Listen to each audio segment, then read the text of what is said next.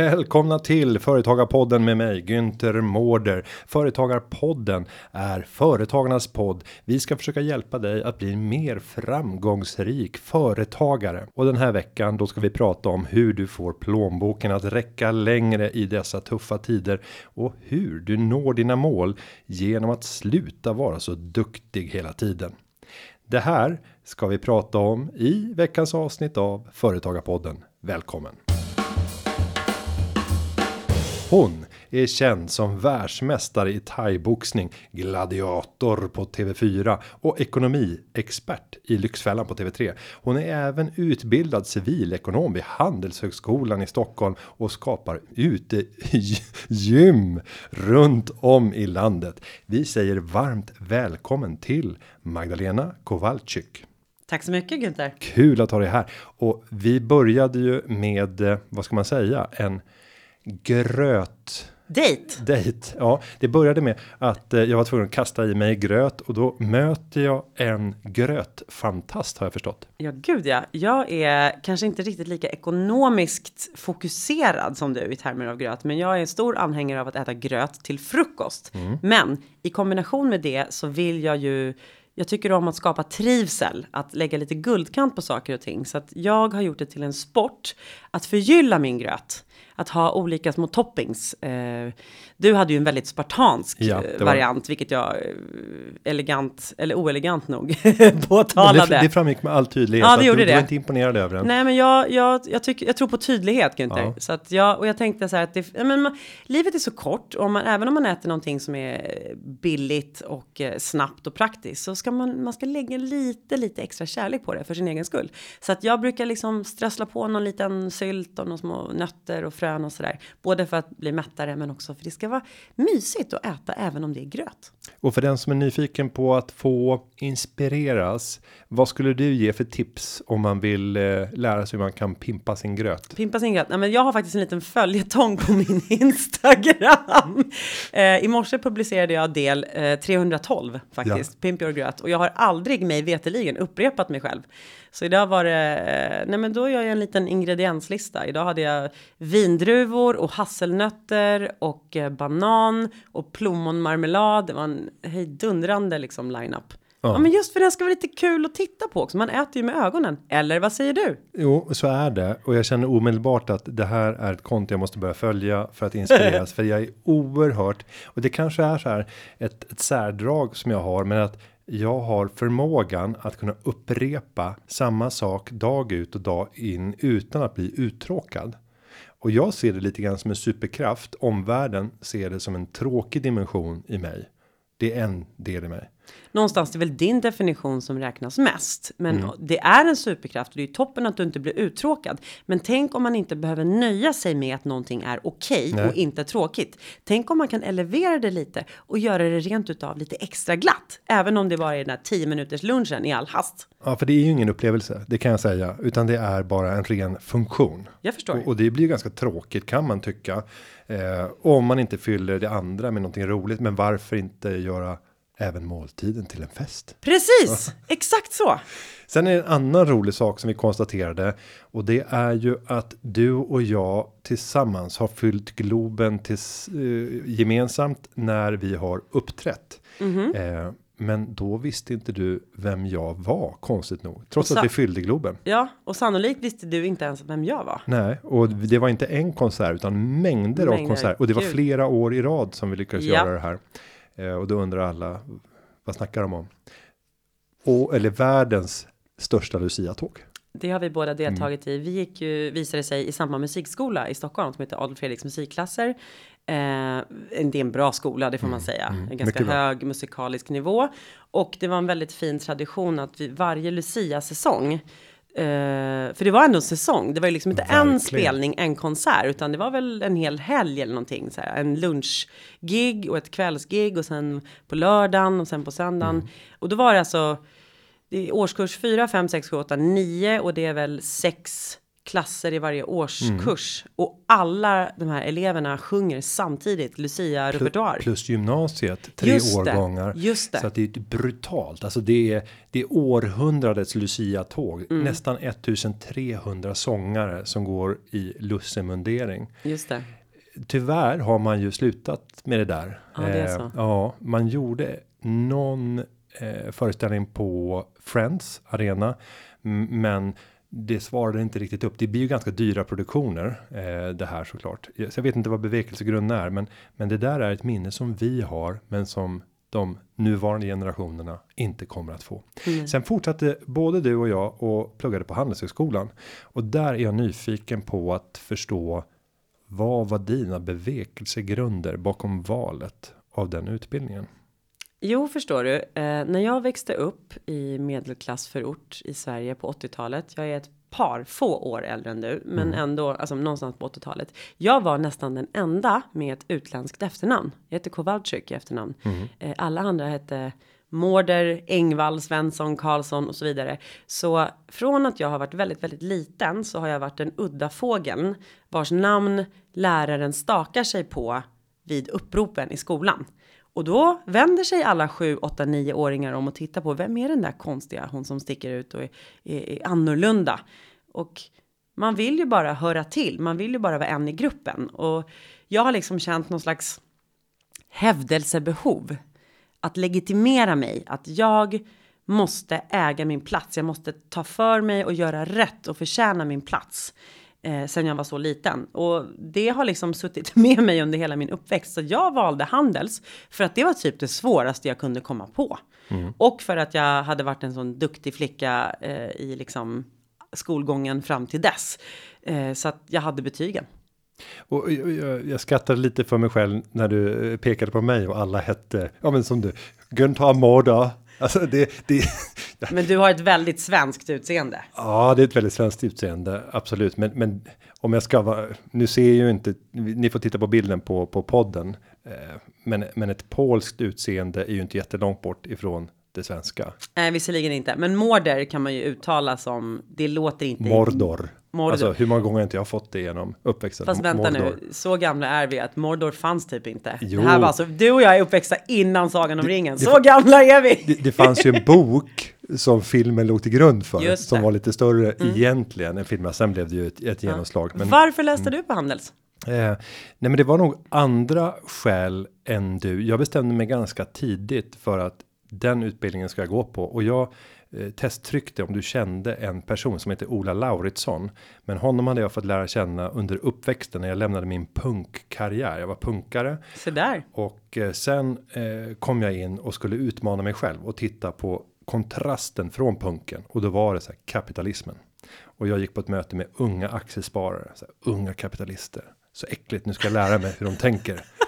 Infiltrera! Ja, sen ska jag använda deras egna vapen mot dem själva. Jag ska förinta dem. Slugt! Eh, men så blev det inte, utan jag förälskades i den fria marknaden, det liberala tänkandet Oj. och i marknaden som form. Ja. Och det var Ola som då var förbundsordförande för Unga Aktiesparare som jag inspirerades av. Och han gick på Handelshögskolan. Han hade startat eget bolag. Han var vältalig och utbildad i aktiekunskap. Jag ville göra allt som Ola gjorde. Hur var det att ledsagare. överge alla dina ideal? Var det svårt eller liksom var det en lätt kapitulation? När man är 14 år så går det ju ganska fort i svängarna. Eh, det kan nog de flesta här, känna att gjorde några gånger där. Alltså man testade på och i vår generation så var det så här. Ja, men man kunde vara skatepunkare. Att vara punkare var ju väldigt sent, även för någon som är, är född 79. Min bror var punkaren, han var kängpunkare. Och han eh, var född 79. Så att jag ville vara som han. Ja, förstås. Eh, och så Ja. kopiera allt som han gjorde. Ja. Men han var ju late bloomer. Man skulle vara född 10 år tidigare. Du skulle vara född 69 Just det. för att ha levt på riktigt i i punkeran. Du var punk wannabe. Absolut. Ja, i periferin. Och sen så när du träffade någonting som slog an en riktig sträng, då, då var det lättare att Och när man hoppa. får en ny förebild, och ofta så vet man inte om det när man får det. Man kan inte definiera det, men sen i efterhand så ser man tillbaka på, men vänta nu, jag har ju inspirerats i alla mina val av vad den personen har gjort och det ögonblicket när jag träffade den här personen. Har inte du någon Det är en sån oerhört detektiv? klok spaning, vet du, för att det är en sån eh, klassisk fråga. Så här, vad har du för förebilder? Och det Mm. är så här, jag vet inte det, utan det är någonting som man i retrospekt ja. konstaterar. Så, precis som du säger, så här, ja, den där människan påverkade mig. Eh, jag kan säga, jag vet inte om du minns honom, en professor som heter Mikael Dahlén Absolut. på Handels Jobbat mycket med. Fenomenal man Mm. och en av de smartaste jag vet. Och han eh, inspirerade mig oerhört, till och med till den grad att jag stannade på Handels en extra termin för att han var i uppstart då eh, av en så här spjutspetsutbildning. MC Excel. Exakt. Jag gick första året där. Han, Och då ska man komma ihåg att eh, Handels var länge så här finansens högborg. Att alla skulle läsa finans. Alla skulle antingen eh, jobba i London på någon av de engelska storbankerna eller möjligtvis konsult i Sverige. Eh, det var kapitalismen i den gamla skolans form. Men Micke stod för ny, nytänk. Eh, Så att jag läste den där MCXL och han öppnade mina ögon för en helt annan värld för kommunikationsbranschen. Vilket jag är så tacksam för. För att jag tyckte att det var mycket på handel som skavde i mig. Jag ville skaffa mig den där examen. Jag ville ha den där stämpeln som tomten ger på julafton så här approved. OK. Jag ville ha den. Men jag tyckte inte att finans var så himla kul. Eller redovisning och företagande i dess liksom, ordinarie form heller. Så att han inspirerade mig och öppnade mina ögon för en helt annan del av den kommersiella världen. Och det är jag väldigt tacksam för. Och nu kanske inte alla som ser Mikael framför sig, men om jag säger så här hårdrocksprofessorn från eh, Handels.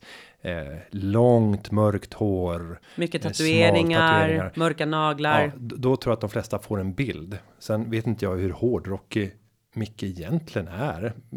Nej, det tror jag inte heller. Nej, men det, han har fått det epitetet för att han ser lite hårdrock ut. Ja. Vi får. Jag har inte haft med honom i podden. Eh, Ja, men ha han det. borde komma in. Ja, gud, Givetvis. Mm. alltså vad man än pratar med honom om eller kring så är det intressant. Så finns det insikter. Ja, Eh, Men det som hände efteråt. Det är ju alltid spännande när man har tagit sig igenom en av de mest attraktiva utbildningarna i Sverige och sen väntar en värld där utanför och så händer det någonting och nu sitter vi där eh, ganska lång tid senare och kan summera. Mm, Vad tog vi för vägval? Vad hände med dig? Du kom ut direkt efter IT bommen som sen hade kraschat och 2003 alltså en arbetsmarknad som var så deppig på grund av att vi hade gått från ett under till att plötsligt bara inse att nej, men Sverige är nog tillverkningsindustri, basindustri och lite finans kanske lite banker. Bankerna hade ju klarat sig hyggligt ändå jämfört med vad som komma skulle i finanskrisen. Vad hände med dig? Jag hade relativ tur i sammanhanget. Eh, jag fick jobb väldigt snabbt eh, på ett filmdistributionsbolag som då skulle starta upp en bioavdelning. Eh, och jag minns, eh, det var, det, var, det var tuffa tider. Alltså, folk som gick i min årskurs gick arbetslösa väldigt, väldigt länge, vilket var helt otänkbart för handelsstudenter. Eh, Bisarrt nog, vdn för det här bolaget, eh, en, ett indiebolag, han gav mig i uppgift. Det första jag fick göra, min första arbetsvecka, det var att eh, läsa ansökningarna från alla de andra kandidaterna som hade sökt mitt jobb. Eller inte läsa, utan eh, hitta avsändaren på CVn i, i eh, vet du, fot, sidhuvudet. Eh, och sen skicka ett tack för ditt intressebrev tillsammans och så skickade jag en DVD-film. Det var liksom uppgiften jag fick, vilket var en, en trevlig gest förstås. Men jag kommer ihåg hur jag, och jag signerade inte med mitt eget namn, utan jag skrev bara och bolagets vägnar. Vilken press, vilken press att läsa alla de här CVna. Ja, men det, och jag, jag, jag minns inte hur många av mina egna kursares namn som jag såg. Så att jag hade, det var, det var bara flyt. Jag var inte på något sätt stjärneleven eller bäst på någonting, utan jag hade timing och kunde snacka eller någonting. Eh, så jag började jobba med filmdistribution ehm, och startade en bioavdelning. Det var i, i princip bara det att applicera marknadsföringsämneskursen liksom från A till Ö. Så, ja, hur gör man marknadsföring och hur importerar man filmrullar och hur skapar man eh, översättning och så vidare och så vidare. Eh, och i samma veva så hade jag kommit på att jag vill bli duktig på thaiboxning.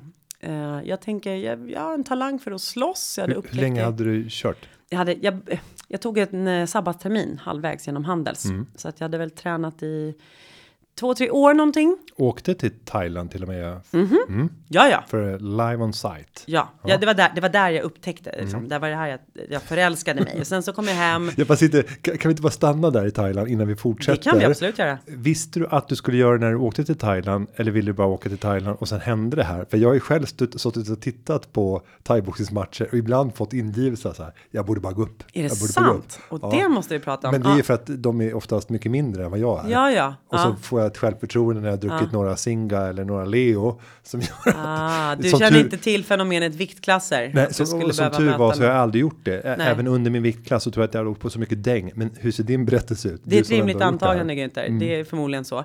Jag ville bara tänka efter vad jag ska bli när jag blir stor. Just Mm. för det här skavet som jag berättade om i finans. Finans kändes fel. Men Handelshögskolan är väldigt, ska vi säga, övertygande och folk är väldigt duktiga och dedikerade och det var lite svårt att liksom höja blicken. Så här, om- jag inte känner att jag hör hemma här och vill jag, vad ska jag göra då? Man fick liksom inte tänka själv. Så att jag tog en, eh, en timeout och åkte till, eh, flög in i Bangkok och sen hade jag en biljett bokad från Singapore typ fem månader senare. Och så skulle jag fördriva tid. Eh, och efter tre veckors mm, drickande bananshakes och liksom rullande med tummarna så hade jag spring i benen, intensivt liksom rastlös i kroppen. Så herregud, vad ska jag göra? Och så bara av en slump så satt jag bredvid en, en resenär, en, en tjej från Australien tror jag. Och vi pratade om vad kan man hitta på som är kul. Och hon sa, ja jag kom precis tillbaka från eh, Chiang Mai. Jag såg ett um, coolt thaiboxningscamp där. Men åk dit vet jag. Jag bara, okej, okej, cool. Jag, ska, jag, har, jag har ingen tid att passa. Jag åker norrut. Eh, och så hittade jag det här thaiboxningslägret som låg liksom utanför Chiang Mai i någon liten plåtskjulsförort på en lerig gata. Eh, och det är ruft, liksom. Det är ett rostigt plåttak och det är en ring eh, som har sett bättre dagar. Det är några säckar som svajar, några eh, jätterostiga hantlar. Och där står liksom thaiboxarna och tränar. Man, man tränar två pass om dagen för att man ska... Eh, det, är, ett- det är ett yrke, det är ett värv. Eh, och jag dyker upp där så här, aningslös handelsstudent som aldrig har stött på riktigt motstånd och eh, är stor till växten, vit, blåögd och säger hej, jag vill vara med.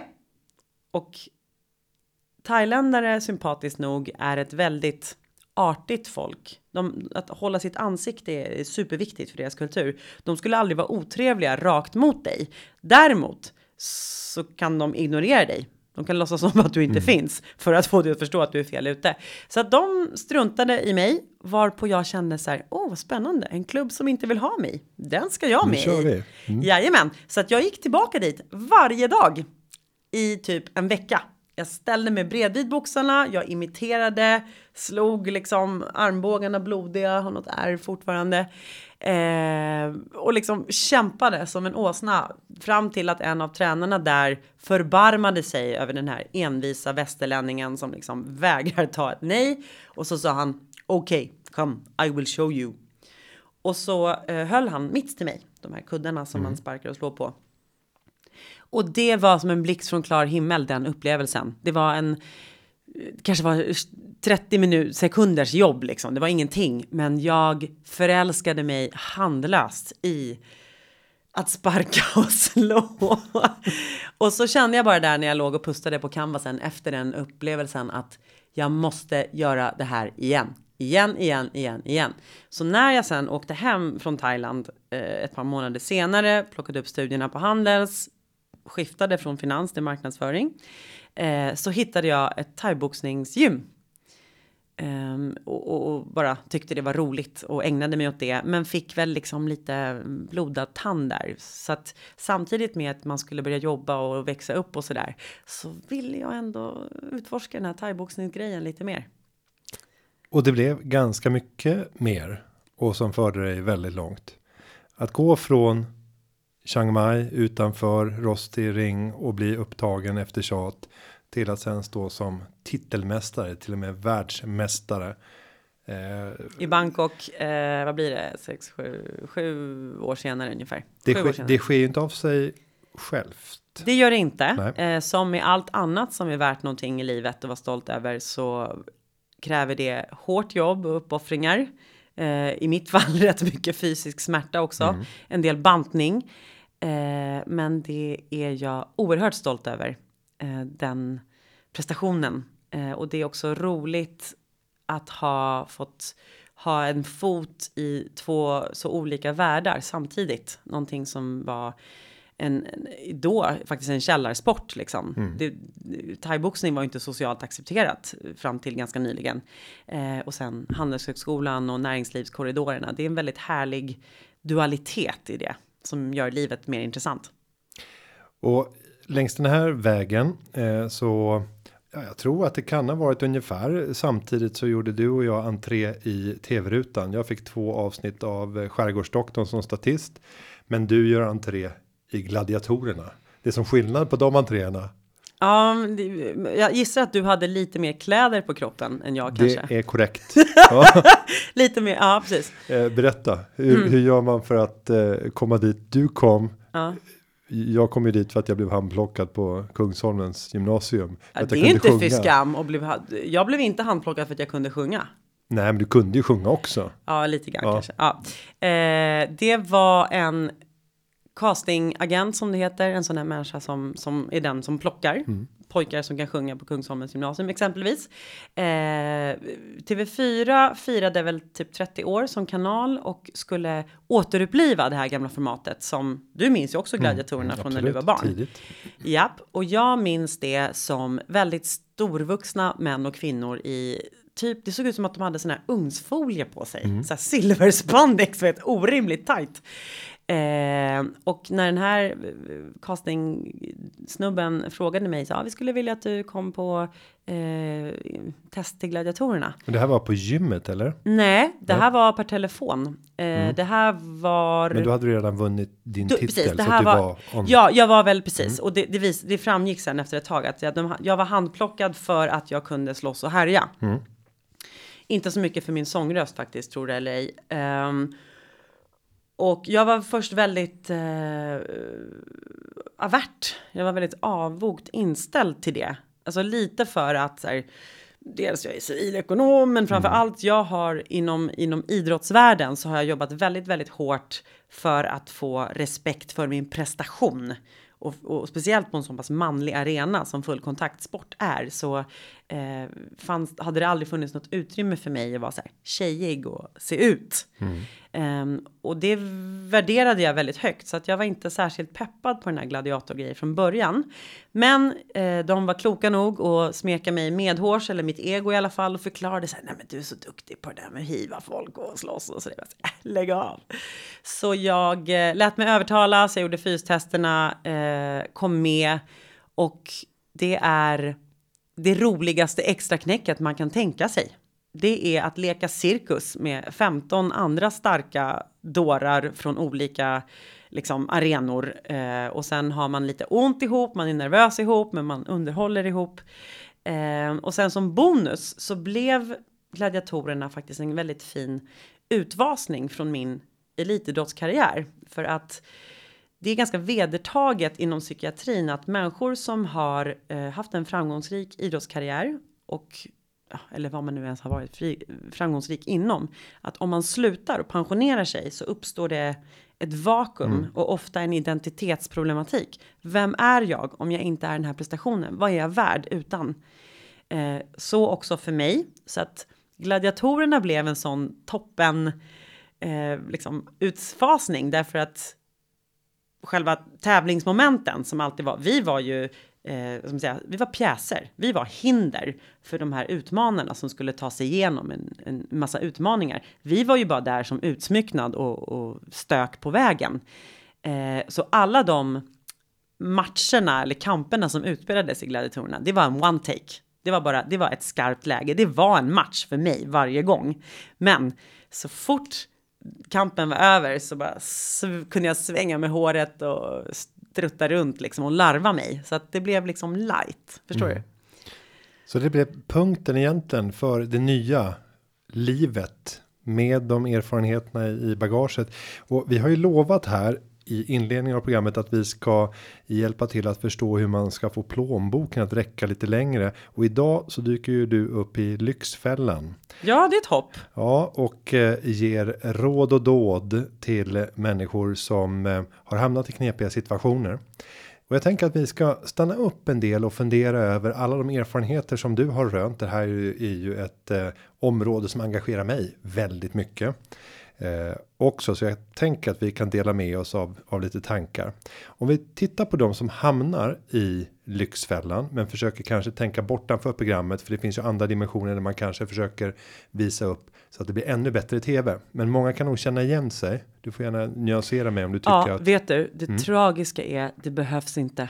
Det är Nej. ingenting i som behöver förhöjas eller förstärkas. Det- det- Så det är här din illa ställt är det i Sverige idag, Mm. tyvärr. Eh, det är främst baserat på att gemene mans kunskap om privatekonomi är skrämmande låg. Men tänk dig själv när du läste på, vad är det, i nian hade man någon liten grundläggande Hemkunskapen ekonomi. i jag. Hemkunskapen var det och sen så om du hade någon ekonomikurs om du gick i gymnasiet. Mm. Jag fick lära mig om debet och kredit. Jag fick lära mig om, om balansräkning. Men att betala, räk, att betala sina egna räkningar. Vad, vad händer om man inte kan betala? Mm. Vad händer då? Det är ingen som får lära sig. Och i takt med att vi lever i ett allt mer digitaliserat samhälle så här, och allting sker på Instagram och liksom sociala medier. Hur ska man lära sig? Det är det ena problemet. Det andra problemet är att vi har väldigt många aktörer i samhället som har mycket att vinna på den här låga kunskapsnivån. Eh, och kan göra det därför att vi har en lagstiftning som är otroligt släpande och eh, efter, rent ut sagt. Så att det är illa ställt. Vi har en halv miljon svenskar plus som har ärenden hos Kronofogden. Förstår du hur många det är som inte kan betala? Och det är rekordtal mig vetligen. Det har aldrig varit så många. Det slås nya rekord varje år. Och, och än är vi inte inne på riktigt i lågkonjunkturen. Exakt. Ställde frågan vad kommer hända? För den här lågkonjunkturen den kommer utlösas på grund av hushållens tappade konsumtionsförmåga. Om man ska uttrycka det på ett fikusekonomiska sätt. Och det ska man. Det kan man göra, Eh, men det innebär kort och gott att väldigt många människor kommer få väldigt mycket mindre att leva för och göra saker som man kanske tycker är de roligaste. Min förhoppning är dock att i och med att priset på kapital nu för första gången börjar öka. Det är att de här lånebolagen och kreditinstituten ska få lite körigare med sin finansiering. För att tyvärr den här kulturen som vi lever i eh, ivrigt påhejat av ett bolag som profilerar sig med, med färgen rosa som säger köp nu betala senare. Det vill säga tänk inte på vad det ka- kostar. Och i förlängningen tänk inte på Günther på att du faktiskt inte kan betala utan köp ändå. Det tror jag tyvärr kommer ta udden av konsumtionsminskningen. Utan jag tror att Folk kommer fortsätta blåsa på och spendera och unna sig som man säger i, i, som i folkhemmet. För att det tycker man att man är värd eh, jämt och ständigt. Eh, och göra det för lånade pengar. Och det blir alltid oerhört mycket dyrare. Vad tycker du om det? Eh, Jag fick en idé Kör. Eh, och det är att vända på den där. eh, Köp nu betala senare och låta en bank få ta motsvarande slogan, men säga köp inte nu, få mer sedan. Skitbra. Alltså det är jätteroligt att Det vara in, inversen av det. Eh, och det hade kunnat vara alltså den som utpräglad som bankaktör ägnar sig åt sparande och då får jag ju säga min gamla arbetsgivare Nordnet men även Avanza borde kanske ta till sig av den och göra lite humor kring det för att det skulle sannolikt skapa en del friktion om man la sig väldigt nära det här. Jag Köp skulle nu, applådera. Jag skulle applådera. Faktum är att jag är talesperson för ett bolag som uppmuntrar till att spara. Mm. Eh, företrädesvis till pensionen, men sparande som sådant. Och jag menar den copyn gäller egentligen allt sparande och alla investeringar som man ska kunna göra. Det vill säga köp inte nu underförstått. Lägg undan pengarna i någonting som bär ränta och få mer senare. Mm. Där har vi det. Men om vi då tar de som till slut har hamnat i programmet Lyxfällan. Om du hade fått komma in två år tidigare och fått ge ett antal råd. Ja. Vilka skulle de råden ha varit? De skulle i princip alltid har varit Ring bolagen som du är skyldig pengar och inte kan betala tillbaka till. Gör upp avbetalningsplaner. Ta inte nya lån för att betala dina tidigare redan för dyra. Det blir eh, alltid en snöbollseffekt. Och jag tror att varför folk tar de här lånen? Jo, det är för att vi lever liksom. Vi är så vana vid att vi ska för, vi kan förlita oss på samhället liksom. Vi blir omhändertagna. Storebror mm. tar hand om oss. Vi blir inte lurade tror man. Det blir man. Eh, och sen så skulle jag också två år tidigare ha sagt. Vet du vad, hörru? Du duger som du är. Du är värd att vara med med dina kompisar eller vad det är, även utan att köpa ny jetski eller ny jacka eller vara med ut och fika när du inte har råd.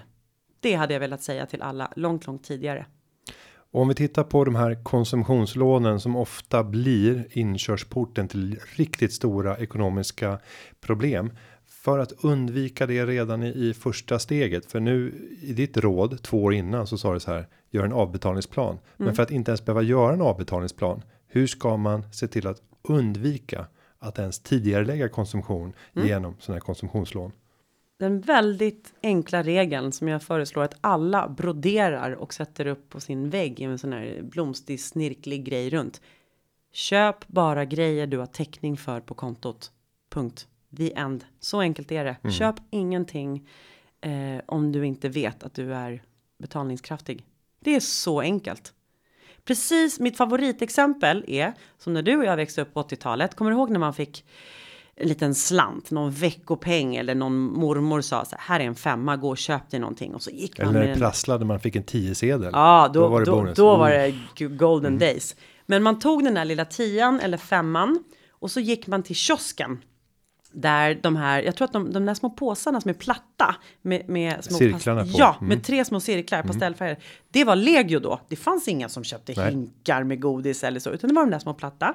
Och det fanns heller inte den här lösviktsgrejen att man liksom tog så här skopvis, utan det stod en tant i kiosken som hade godisarna i en Små låda. skålar Jajamän. Mm. Och så eh, stod som den här eh, krokodiltårarna kostade 10 öre, refresher kostar 50 och så vidare och så vidare. Och även innan man var stor nog att själv förstå begreppet pengars värde. Vad betyder 50 öre i förhållande till någonting annat? Så höll du fortfarande upp din slant och så pekade du på jag vill ha den där godisen och den där godisen och den där godisen. Hur mycket är det nu? Exakt! Så. Hur mycket är det ja, nu? hur mycket är det nu? Då får, så, du, då får du ta bort ja, lakritsskallen. Precis, och då plock, alltså hon hade tagit, du, du såg pengarna minska live i mm. handen. Och sen så insåg du, fasen jag vill ju hellre ha den där. Nej men då får du ta bort lakritsskallen och lägga dit den där. En chock. En chock. Och jänka, det, det var, ja, ja, ja, ja, ja, ja, precis. Just det, chock var lakritssmak. Ja. Hur som helst, det var den bästa lektionen, så otroligt analogt exempel på när pengarna är slut, då är de slut.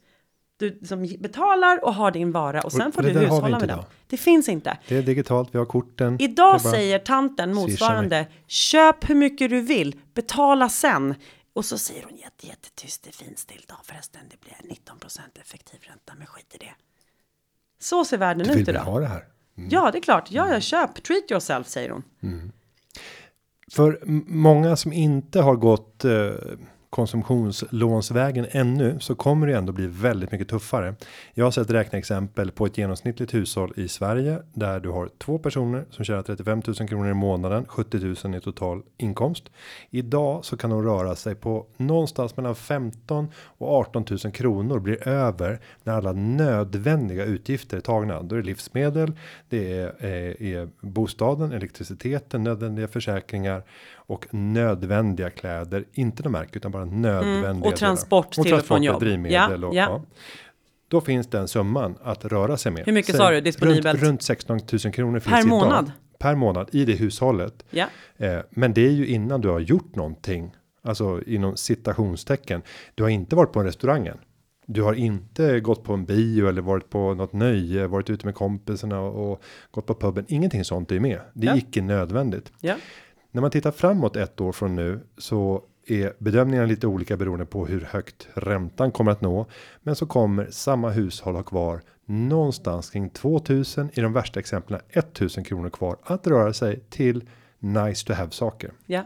Det är ganska mycket som ska tas bort. Ja. Och om vi då börjar tänka att det är 150 upp till 200 000 kronor för en familj som försvinner i eh, möjligt Konsumtion, konsumtionsutrymme på nice to have. Det här är ju tror jag en tickande bomb. Där Vad tänker du ska om. hända då?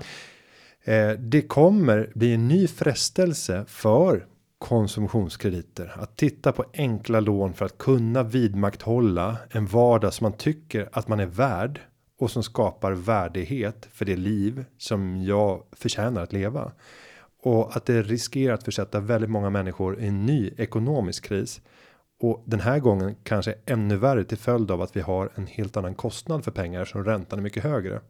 Och där skulle jag vilja säga. Vad skulle du ge för råd till den här snittfamiljen som kommer få se det här trevliga konsumtionsutrymmet som man har kunnat resa för gjort roliga saker för bara krympa för varje månad som går. Hur ska de tänka för att fortfarande behålla lycka och känna att livet är värt att leva? Ja, alltså det är ju väldigt enkelt att för att öka sin disponibla inkomst så får man ju antingen öka inkomsten. Och hur gör man det då? Jo, man kanske jobbar lite extra. Man säljer av. Eh, vad vet jag, allt ifrån eh, kläder man inte använder. Man kanske inte behöver ha en motorsåg. Man säljer av den och lånar istället när du behöver. Alltså sälj allt junk som ligger som du inte använder. Eller till och med sånt som du faktiskt gillar. Men som du får göra avkall på för att du behöver pengarna till annat. Så antingen så ökar du pengarna in. Eller så sänker du utgifterna. Och det kan vara allt ifrån, vet du vad? Vi kan sitta och garva åt havregrynsgröt eller inte. Men vem har sagt att det är en mänsklig rättighet att äta ett tjusigt liksom, restauranglunch varje dag? Det är inte det. Utan man, om man nu har en begränsad mängd eh, nice to have pengar, då får man ju prioritera dem. Och där är det ju upp till var och en att göra avkall. Är det semestern som är viktigast för oss? Ja, men då får vi unna oss lite mindre annat. Då får kanske får bli lite falukorv eller vad det är. Eh, vi kanske inte behöver en ny klocka, en ny jacka varje höst bara för att klasskompisarna har det. Alltså, svårt att säga det här på något sätt trevligt, icke raljerande tantgubb rabiat sätt. Men det är så här, det är ingen mänsklig rättighet att ha guldkant på allting jämt på alla fronter. Det är inte så. Ja, och sen kan vi gå tillbaka till de här nödvändiga utgifterna. För i det här räkneexemplet så har vi inte tagit hänsyn till att man kan också göra förändringar i sin nödvändiga konsumtion. Förstås. Eh, Och där kan vi titta på livsmedel. Det är ganska stor skillnad på livsmedel och livsmedel. Att titta på vad det kostar i månaden under högkonjunktur jämfört med under lågkonjunktur. Ganska stora differenser kan göras. Jag tror att jag kanske, jag brukar ligga mellan 1000 till 2000 kronor i matkostnad för familjen På hela familjen. per månad. Mm. Där ligger du på signifikant under vad Konsumentverket Ja, jag skulle tro att de flesta ligger 4-5 gånger högre. Ja, det skulle jag också tro. Eh, Och jag upplever inte att jag är mindre lycklig. Jag grillar väldigt lite nötkött. Mm. Alltså, vi har inte ens en grill. Nej. Eh, och, och, det- mitt, Och det går att leva ändå. mitt liv har inte blivit sämre för jag blir alltid bjuden på grillat nötkött när jag blir bortbjuden. Alltså det ska, det, ja, men det ska alltid. Men det är inte så. Ja. så bara, nu ska det grillas. Ja. Nu får vi gäster. Ja. Så här, ja, men kommer Ja, du men som, det lite... kommer som gäst hos oss? Det blir ingen grill för det går inte att Vad grilla. bjuder du på då när du har gäster? Nu under min 40-årsfest, Mhm. då fick man göra sin egen pizza. Jättebra! Eh, och det blev väl väldigt uppskattat för alla får anpassa precis hur de vill. Jag köpte in libanesiska liba bread, såna här Mm. vita tunnbröd. Ja. Och sen så fick man göra med riven mozzarella och sen fyller du på med ja, tomatsåsen först. Sen får du fylla på med precis vad du vill ha på för pålägg. Eh, jättepoppis och det blir som en sån här italiensk napolitansk tunn botten av den här tunna liba brödet. Fantastiskt recept i övrigt och det är också jättebilligt bröd. Det går att köpa så här, fyra bröd för 8 kronor. 2 kronor för bröd. Fantastiskt.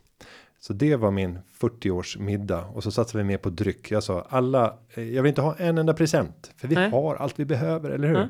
Men ta med en flaska bubbel. Du behöver inte säga champagne för alla kommer ändå komma med champagne om du fyller 40.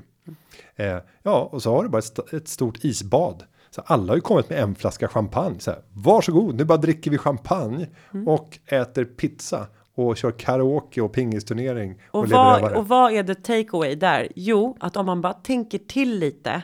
Vad är viktigast? Jo, att man delar måltiden, att man har nu var det viktigt att köpa lite billigare råvaror, men lite kärlek och lite omtanke i dem. Mm. Med den där mozzarellan och alla gör sin egen och får det precis som de vill. Sen fick och inte alla bubbel. göra sin egen. Där ska jag ge stor cred till min sambo och framförallt mina kusins respektive. Eh, för de fick ju göra, det blev ju kaos. När Ah. 60 stycken ska göra sin egen pizza. I mitt huvud så hade liksom inte den logistiska övningen i köket fungerat. Nåväl. Och de fick rycka in och göra ett hästjobb. Så jag säger till, eh, till Jenny, Ann och eh, till, till Caroline, stort tack för all Bravo, hjälp. det gjorde ni bra. Ja, fantastiskt. Utan er så hade jag inte kunnat leverera den fantastiska festen som det blev. Exakt, Mm. men det, så det visar att utan stora monetära resurser kan det bli väldigt härligt Jättebra. ändå. Men man måste tänka till lite. Mm. Vad la du de pengarna på istället skulle du säga? Vad har du gjort med liksom alternativ Nej, men eh, kostnaden för den här festen? Ja, och det är inte bara festen, utan det är ju hela livet. Alltså, jag, jag tävlar ju med mig själv om att sänka kostnaderna i allt jag gör. Och så även nu med typ elförbrukningen. Nu har jag sänkt min elförbrukning med 70% jämfört med genomsnittshushållet. Så jag har 70% lägre konsumtion. Hur gjorde du det då? eh, gigantiska insatser. Alltså det handlar om att ha väldigt kallt. 70% av ett hus energiförbrukning på elsidan. Ja. Det är uppvärmningen beroende på vilket uppvärmningssystem du har. Men i det genomsnittliga huset 70% går till uppvärmning och då betyder det att du måste ha väsentligt kallare. Och om du tittar på skalan för hur mycket el det drar att höja den sista graden så är det någonstans mellan 5 och 7% i ökning för varje grad som du skruvar upp. Just det. Och, och det där blir inte speciellt eh, lyckligt eh, för att eh, de sista graderna, det, eftersom det ökar exponentiellt. De sista graderna om det går från 20 upp till 22 eller från 22 upp till 24 blir fruktansvärt mycket dyrare. Då Jaså? pratar vi 10% kanske 15 Per grad. i energiökning. Så att du, om du bara går ner från att ha 22 till 18 så har du närmast, nu kan jag, nu är det säkert någon ingenjör där ute som kan räkna exakt vad det borde vara givet uppvärmningssystemet. Men jag tror att vi har 35% lägre förbrukning. Och sen gäller det varmvatten, det drar jättemycket. Förstås. Så Och då måste jag bara som, som tankeexempel. Jag har ett hus i Frankrike. Det är min största och bästa investering i livet som jag har gjort. Eh, för livskvalitet. Inte så mycket som är kapitalinvestering. det en intäkt, utan, hyr ut någonting? nej, Nej. det gör jag inte. För att det är min bebis och jag vill inte det. Hur som helst, eh, i Frankrike eller Spanien och Italien också har jag förstått på kontinenten så är el och vatten det är dyrt. Jättedyrt. Det har alltid varit dyrt. Så att för mig har det varit standard att jag duschar lite som på så här seglarläger. Man går in i duschen, man blöter ner sig, eh, som håret. Sen stänger jag av duschen, schamponerar håret, laddrar och håller på. Sen gör jag, blöter jag mig igen. Det finns ingen anledning, vare sig det är lågkonjunktur eller eh, good times, att slösa på vatten. För det är dyrt. Och, nu, och Sverige har varit förskonat väldigt länge. Nu kommer vi tyvärr ikapp och det blir chockartat.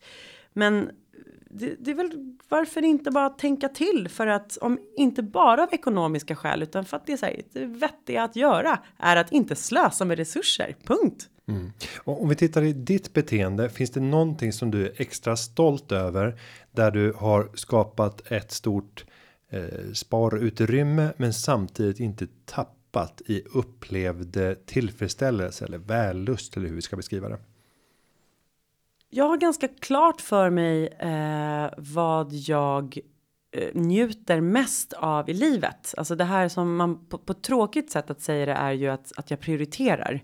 Eh, jag är inte särskilt road av att här, gå på nattklubb och dricka sprit. Jag är inte särskilt road av shoppa kläder och vara så här snyggast jämt. Utan jag har, sen har jag i och för sig förmånen att få lite hjälp med att se städad ut eftersom jag eh, jobbar med tv. Men det är inte så viktigt för mig, utseende. Däremot, min kropp och min hälsa är viktiga. Så att jag eh, lägger pengar på massage. Lägger pengar på att resa till Frankrike. Så här, jag väljer det som ger mig mest guldkant. Det lägger jag pengar på. Resten lägger jag inte pengar på. Så att nettot blir totalt. Det går runt. Och, och tar vi just de där två exemplen som du lyfte. Så här, utekvällar och kläder. För många som eh, är i vår ålder och kanske framförallt 15 år yngre så utgör ju den de två kostnadsposterna en ganska betydande del av konsumtionsutrymmet.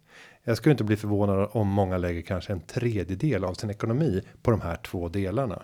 Och med ute så pratar vi då också om kanske restaurangbesöken eh, inkluderat i det. Det där är ju två områden där det kommer slå väldigt hårt nu när många får pengarna att räcka till mindre när nödvändiga utgifter utgör allt mer. Och där sitter jag och tänker på alla de företagare som är engagerade i det här ledet som sörjer konsumenterna och hushållen med den här typen av tjänster eller produkter som säljer de här kläderna som säljer den här restaurangupplevelsen besöket på krogen. Det kommer bli stålbad även för dem, för nu pratar vi hushållsperspektivet. Hur ska de tänka? Ja, gud. Jag ömmar för dem, i synnerhet för alla krögare som kommer ur två års pandemi. Mm. Vilken skitmacka att komma rakt in i som lågkonjunktur. Eh, jag har ju sett på nyheterna hur i princip alla liksom i servicenäringen drabbas av elkostnader. Mm.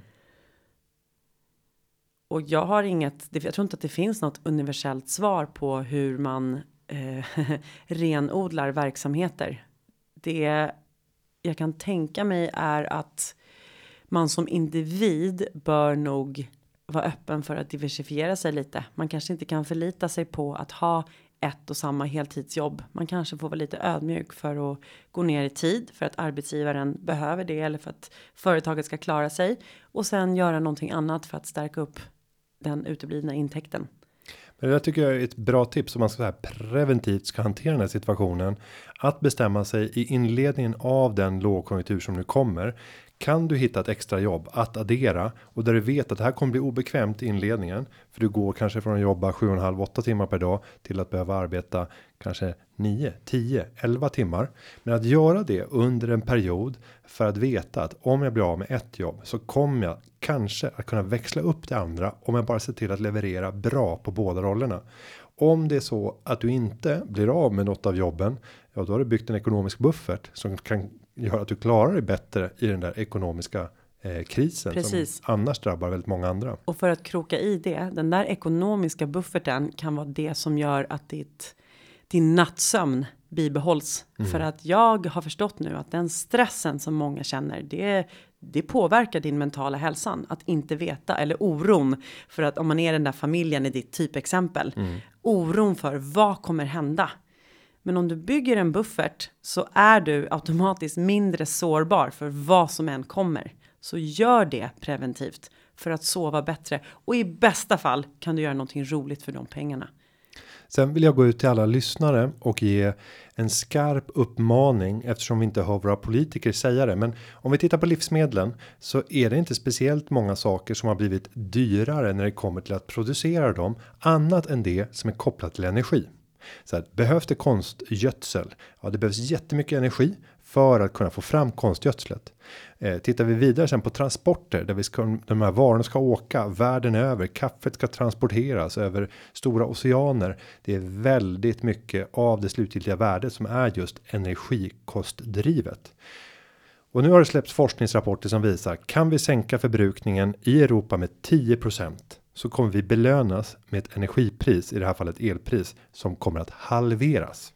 Och det har att göra med att den där sista efterfrågade kilowattimmen om alla vill ha den när det råder brist så kommer priset närmast bli ändlöst. Ungefär som om alla vill ha samma lägenhet eller samma sommarstuga och alla budar på den samtidigt. Då kommer priset bli enormt högt. Men om vi bara tar bort en del av den efterfrågan så kommer det plötsligt bli ett helt annat pris. Och den insatsen vet jag att vi kan göra. Du och jag som hushåll kan utan problem sänka vår energiförbrukning med 10% och då kommer frågan varför? Varför ska vi göra det här? Jag har råd att betala det här priset och de har ju lovat att det ska komma stöd så att jag kommer få kompensation för det här. Men då kommer skälet och det är för att rädda jobb och företag. Om vi tänker vad är det första du gör om du ser att elkostnaden i ett företag äter upp hela din lönsamhet? Ja, men du går på kostnaderna. Det största kostnaden är personal. Du drar ner på personal. Arbetslösheten stiger. I värsta fall så får vi se företagsnedläggningar. Så för att rädda Sverige, svenska jobb och svenska företag så borde alla göra den här insatsen. Det blir ett litet brandtal här. Toppen. Men det Kör. här, men det här är en viktig insats för du och jag kan göra skillnad och jag hoppas att företagarna kan ta en aktiv roll för att sprida kunskaper för att för att kunna vidta åtgärder så krävs det att man vet vad ska jag göra för någonting då. Sen måste vi skapa energin som krävs för att man ska göra det man vet att man borde göra. Jag Ungefär- kan lägga på en pinne Ja, på den någonting. brasan. Och det är också att på ett individuellt plan. Det finns något som heter alternativkostnad. Mm. Och det betyder att för de där 10 procenten som du sparar så kan du göra något roligt istället för de pengarna. Jo, och tänk dig den kalkylen. 10% mindre förbrukning, men det du köper är hälften så dyrt. Alltså det blir magiskt.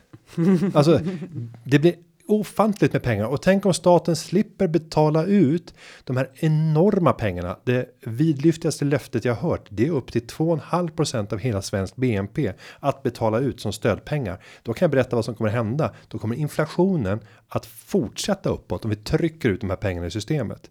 Det innebär att Erik Thedéen som tillträdde som riksbankschef kommer fortsätta att höja räntan och då är du där igen. Du har fortfarande inte mer köpkraft. faller Ja. och räntan stiger så boendekostnaden går upp. Då löser vi inte problemet. Så lösningen är att vi alla hjälps åt. Även om vi inte ens behöver så hjälps vi åt att spara el. Bra Günther. Mm, så är det. Eh, vad roligt det var att få sitta och samtala med dig. Ja, Tiden springer. Ja. Eh, så jag skulle vilja säga ett stort tack för att du kom till Företagarpoddens studio. Varsågod, det var ett nöje. Ja, eh, vi kommer säkert få skäl att återkomma till frågan hur vi får pengarna att räcka i tuffare tider. Jag känner ett litet dåligt samvete över att jag inte tillräckligt snabbt styrde över och levererade på det löftet. Men en sak lovar jag, det är att ämnet kommer komma tillbaka. Eh, vi har haft en riktigt trevlig stund här tillsammans med Magdalena. Så om eh, du vill ha lite ny inspiration eh, så kan du titta på Lyxfällan som finns på Viaplay och få inspiration där. Podden den här veckan är som vanligt klippt av Petra Cho och underlaget gjort av David Hagen. Nu säger vi hej då. Adjö. Nu kör vi!